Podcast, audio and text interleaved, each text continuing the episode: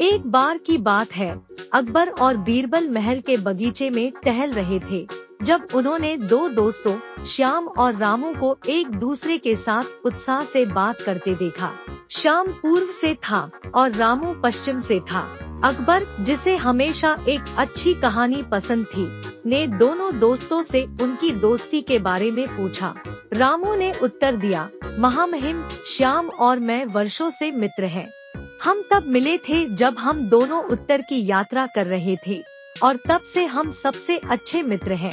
अकबर ने दिलचस्पी दिखाई और पूछा तुम्हारी दोस्ती में इतनी खास क्या है शाम मुस्कुराए और बोले महाराज रामू और मैं देश के विपरीत भागों से हैं, लेकिन हमने एक दूसरे से बहुत कुछ सीखा है। मैंने पश्चिम की संस्कृति और परंपराओं के बारे में सीखा है, और रामू ने पूर्व की संस्कृति के बारे में सीखा है। हमने एक दूसरे के मतभेदों का सम्मान करना और उनकी सराहना करना सीखा है। हमेशा चुटकुला सुनाने वाले बीरबल ने चुटकी लेते हुए कहा, लेकिन श्याम, तुम पूरब से हो और रामू पश्चिम से, दोनों की बोली तो बहुत अलग है। तो तुम आपस में बात भी कैसे कर पाते हो?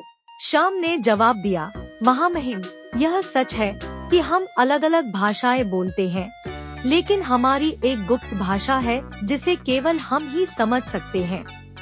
अकबर और बीरबल को कौतूहल हुआ और उन्होंने पूछा, और यह गुप्त भाषा क्या है? श्याम ने मुस्कुराते हुए कहा, हम बस अपनी भाषा में बात करते हैं, लेकिन जब हम एक दूसरे से सहमत होते हैं तो हम अपना सिर ऊपर नीचे करते हैं और जब हम असहमत होते हैं तो अपने सिर को दाएँ बाएँ हिलाते हैं। यह वास्तव में काफ़ी सरल है। अकबर और बीरबल इस विचार से चकित थे और उन्होंने इसका परीक्षण करने का फैसला किया। अकबर फारसी में बोलने लगे और बीरबल हिंदी में बोलने लगे। उन्होंने एक दूसरे को समझने का नाटक करते हुए अपने सिर को ऊपर और नीचे हिलाया और अपने सिर को बाएँ और दाएँ हिलाया। श्याम और रामू इस दृश्य से चकित थे और ठहाका मारकर हंस पड़े। उन्होंने कहा, महाराज, हम केवल मज़ाक कर रहे थे। हम एक दूसरे को अच्छी तरह समझते हैं। हम बस एक दूसरे को सुनने के लिए समय निकालते हैं और एक दूसरे के दृष्टिकोण को समझने की कोशिश करते हैं।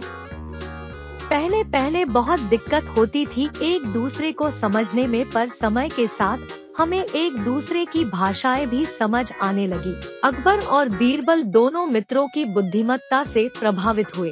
उन्होंने महसूस किया कि दोस्ती की कोई सीमा नहीं होती है, और एक दूसरे के मतभेदों को समझना और उनका सम्मान करना एक सफल रिश्ते की कुंजी है। कहानी का नैतिक उपदेश यह है कि जब तक आपसी सम्मान और समझ है, दोस्ती विभिन्न संस्कृतियों और पृष्ठभूमि के लोगों के बीच पनप सकती है।